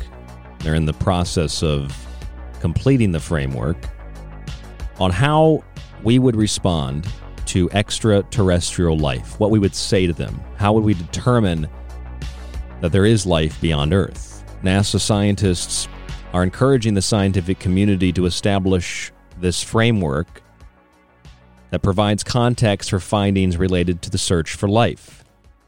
In a new article led by Jim Green, the agency's chief scientist, a NASA group offers a sample scale to use as a starting point for discussion among anyone who would use it, such as scientists and communicators. The scale contains seven different levels that will be help uh, be used to help determine whether life exists beyond Earth. Meanwhile, Chief of NASA Bill Nelson has said that there probably is life beyond Earth Former CIA Director John Brennan and former CIA Director James James Woolsey also believe the same. Um, John Ratcliffe, former Director of National Intelligence, believes the same. A lot of politicians believe the same, but they also say that because you know it, it encourages your political base, especially those that they love space, they love NASA. You know, John Podesta, for example, Hillary Clinton, Bill Clinton, all interested in those things that we can't identify.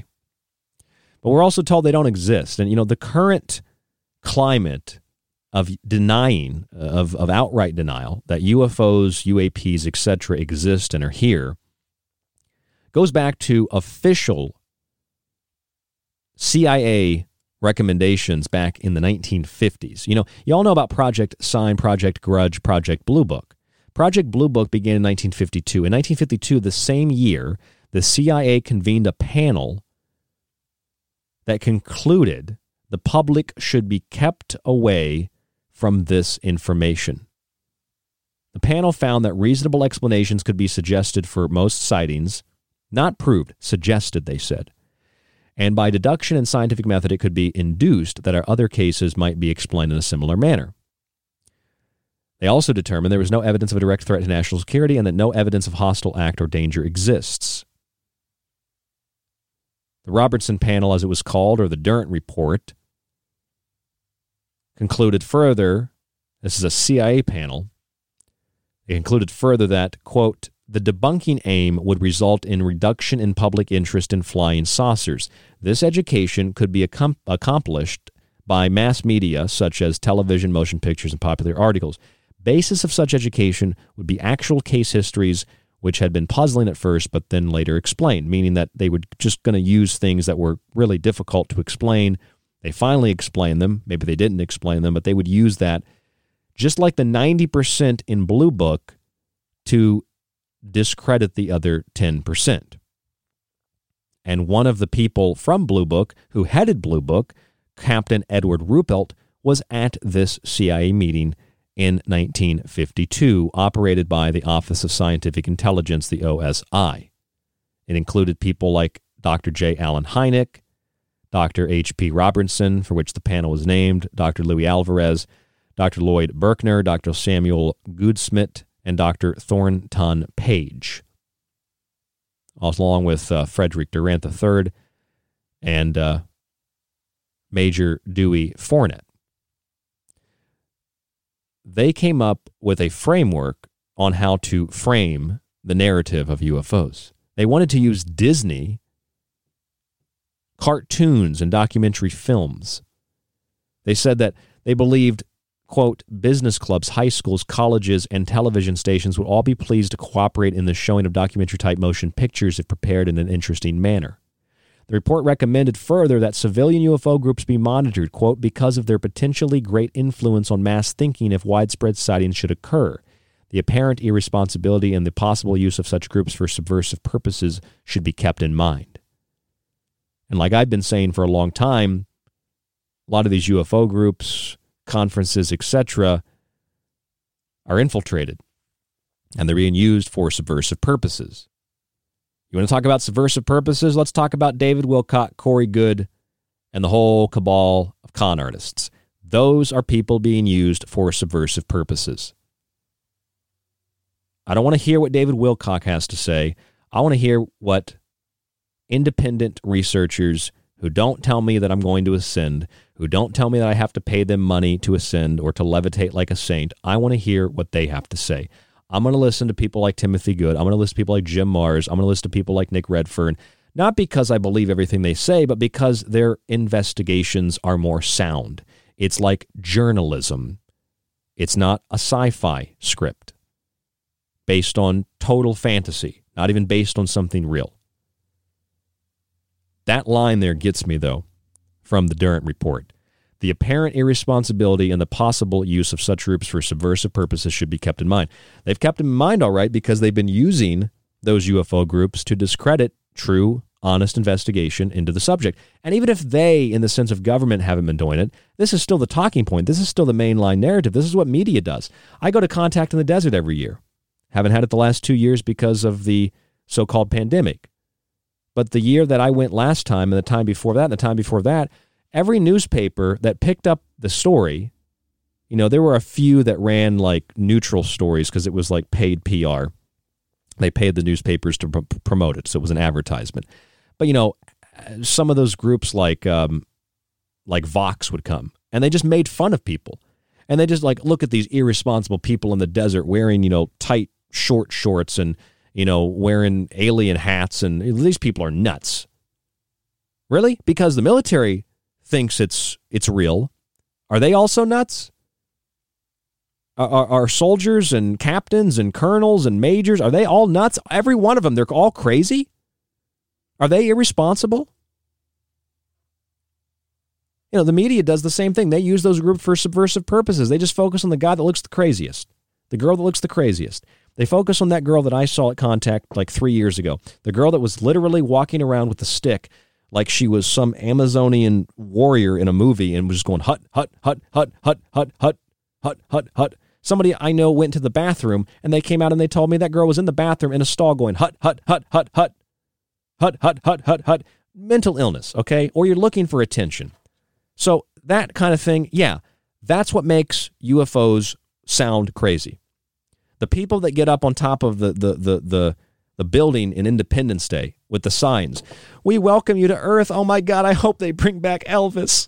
you know, that's the kind of thing that makes you look crazy.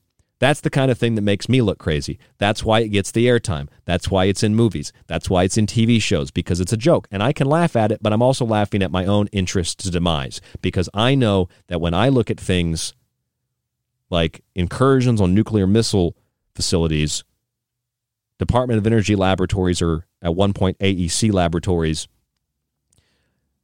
aircraft carriers like the Franklin Roosevelt that carried the hydrogen bomb.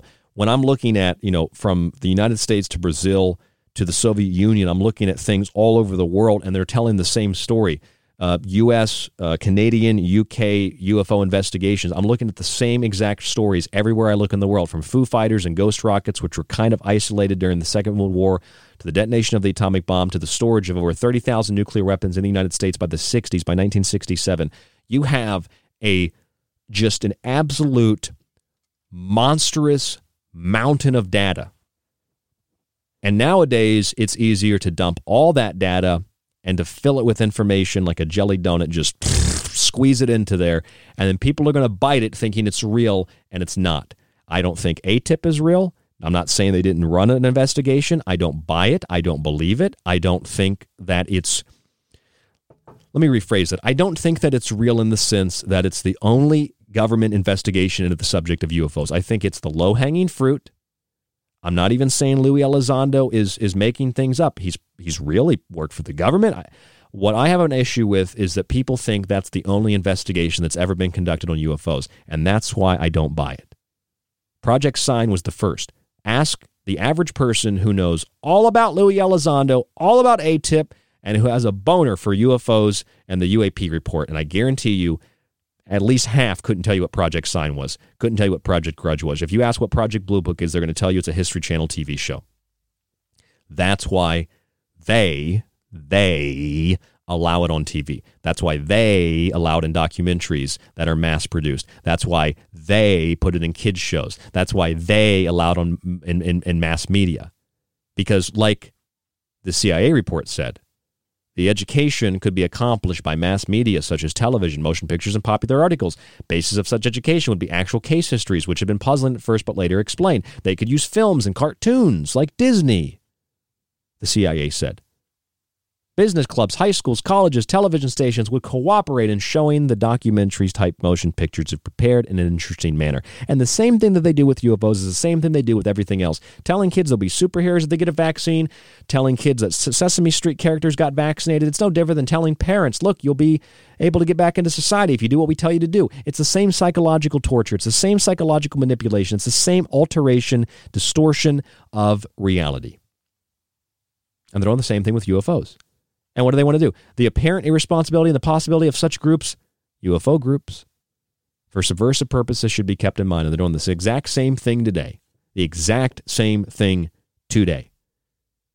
Oh, but Ryan, there's pilots all over the world. The pilots don't see UFOs. Although the pilots see UFOs, they just get fined and go to jail if they tell you what they saw. And that goes back to the 50s. In 1954, Airline pilots were gagged by the U.S. government and military. Any pilot spotting a UFO became subject to military restrictions contained in a joint Army, Navy, Air Force publication called JANAP. Pilots violating such terms to tell of what they saw to the public or press could face prison terms of up to 10 years and or fines of thousands of dollars.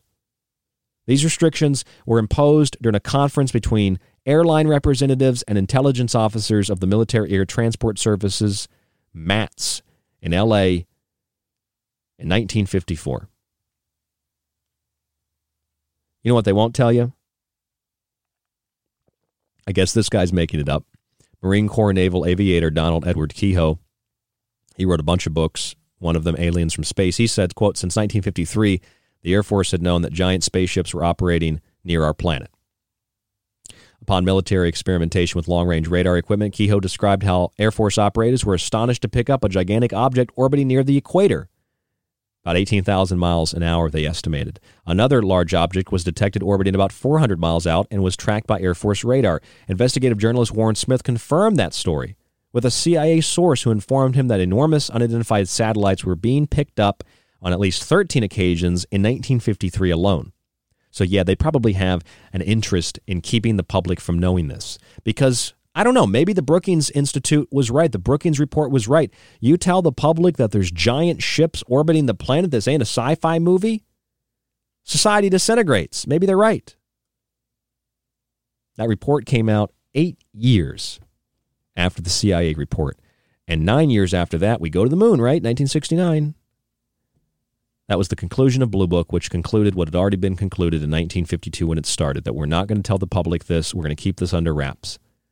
So, is NASA's new framework for determining the existence of extraterrestrials is that real?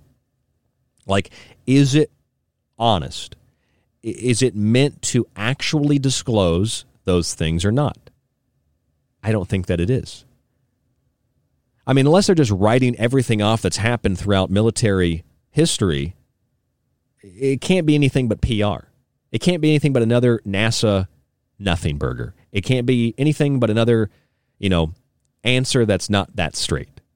Never a straight answer. It can't be much more than that because if they were going to really be open and honest about it, open up the archive. Let us see what these things have done to airplanes that have disappeared.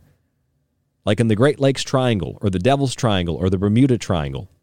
Open up that archive. Let me see what these things have done to military craft. Just disintegrated, banished. Let me see what these things have done to simultaneous you know, simultaneously, simultaneously to nuclear missiles in silos underground. First of all, finding the installation is one thing. Second of all, hovering over the gate and deactivating the missiles.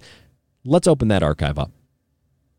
But when the military personnel come forward to say, This is what I saw, the media just mocks them. Oh, it's Robert Salas. He has no idea. He was at Malmstrom. He saw the, you know, he saw this whole thing go down, but doesn't really matter. You know, David Schindel, former captain, served as missile launch control officer at Minot Air Force Base in North Dakota. Just he doesn't count.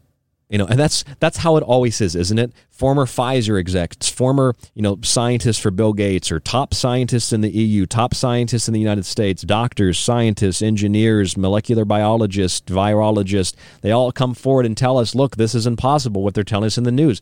Where are these people getting their degrees? They're not you know medical people. They're not scientific people. They're talking heads on media. They don't know what they're talking about. This is wrong. The White House is wrong. This the those people don't count. They don't count. Facts don't matter. Science doesn't matter. It only matters if you believe in what the cult believes in. I'm not talking about the cabal. I'm talking about the cult. Whatever the cult ideology is, that's what matters. The status quo is what matters. So when NASA starts to turn the wheel of this big ship and they say, we're going to go over here now, we're going to look at some UFOs and we're going to see how otherworldly beings might be classified as real. We're going to tell you if they're real. And they're turning that ship. I'm looking out the window and I'm saying, look, they're over there. They're over there. That's just swamp gas. And they keep turning that ship. And they don't tell you about all the Air Force, all the Army, all the military problems from Brazil to the United States to Canada to the UK, the Soviet Union, all over the place. They don't tell you about the, the Foo Fighters. They don't tell you about the Ghost Rocket. They don't tell you about the nuclear weapons. They don't talk about the storage of those nuclear weapons, the nuclear waste, the Atomic Energy Commission installations, and the, the Department of Energy national laboratories. Even to this day in Idaho, highest per capita rating of UFOs in the country outside of Florida, who has the highest, you know, total. I mean, what what what do you think NASA's just like? Oh, sure, yeah, we're going to make this. I don't I don't buy the framework. I don't buy it. I, I don't buy it. I don't buy it because I find it suspicious. I find this whole acknowledgement within this 2020 to 2030 window a little suspicious. People have said this last two years, this so called pandemic has just been a, a, a, a test for the disclosure of, of, of alien life. I don't know if it's been a test for the disclosure of alien life, but I can tell you this it certainly feels more like an alien invasion. It feels like something anti human is here. I don't think that it's necessarily alien. Maybe it is, maybe it isn't. I don't know. These last two years have shown us what can be done to society with a couple of bullets and a can of gasoline. With a couple of PCR tests and some paid script reading, society can be reset from an invisible enemy from somewhere else. Maybe that enemy was created by God. Maybe it wasn't created by God. Maybe it was in a lab. Maybe it wasn't in a lab. Maybe it's real. Maybe it's not. Maybe it's not kind of real. Maybe it's kind of not real. Same result. This is how the public reacts. This is how people react. Maybe the Brookings Institute report was right. I think people can handle it. I think people can handle reality. Some, others can. You know, I mean, what's the harm in letting people know, hey, there's aliens out there? Maybe they're preparing us for that announcement. I mean, they'd be unseen. It'd probably be a great hoax. Isn't that what uh, Wernher von Braun's assistant said? The alien card. Remember a couple years ago, Time magazine said COVID 19 was what would happen to planet Earth if we came into contact with beings from another world. It was our alien event. Maybe that's just an analogy. Probably is just an analogy. But think about what comes next. I think it's all scripted. I think it's all staged. Just in terms of how the media handles it. Just in terms of how the media handles it. Just in terms of the scripts that are given out at universities, media outlets, motion picture production companies. It's, I mean, literally, you have to get approval from the Pentagon to even do a lot of those movies. Where, where do you think that's coming from? The NASA is military. Where do you think that's, com- that's coming from? NASA wants a new framework for determining what we would say to extraterrestrials. They've probably already talked to extraterrestrials. Why do they need a framework for talking to somebody they've already been talking to or something they've already been talking to, communicating with? I mean, even if you you you you, you saw aliens out in public tomorrow, you know, even if you saw that, how could you guarantee that it's it's organic? You know, I'm not talking about if they're organic or synthetic, but how can you determine if they're organic? I mean, it could have been manufactured here in a lab on planet Earth and clone sheep, clone cats, splice together spiders and goats. Why couldn't they create something we think looks like an alien? Besides, a lot of those UFO abduction stories, the aliens look exactly like us. And maybe that's part of the scam. A lot of those UFO abductions, they're conducted by human beings that work for the military. They're in costumes. It's big pageant. It's a big pageant. It's a big ceremony. It's a ritual. It's what a lot of people think uh, MILABs. Not a very popular theory for those who think it's a popular theory. Being responsible for cattle mutilations even crop circles for that matter. Although a lot of crop circles, you can see videos of little balls of lightning, electrical discharges, creating the, the, the, formation in a matter of seconds. And those are the same types of things seen throughout history with UFO abductions and UFO sightings. Electrical popping, uh, basically electromagnetic uh, uh, uh discharges that disrupt electronics, planes, uh, instruments, etc. I mean, even the point of UFOs and leaving behind smells of sulfur, just like when you have UFO abductions or alien abductions, whatever you want to call them, you smell sulfur, just like demons. You smell sulfur with demons. It's kind of the same thing.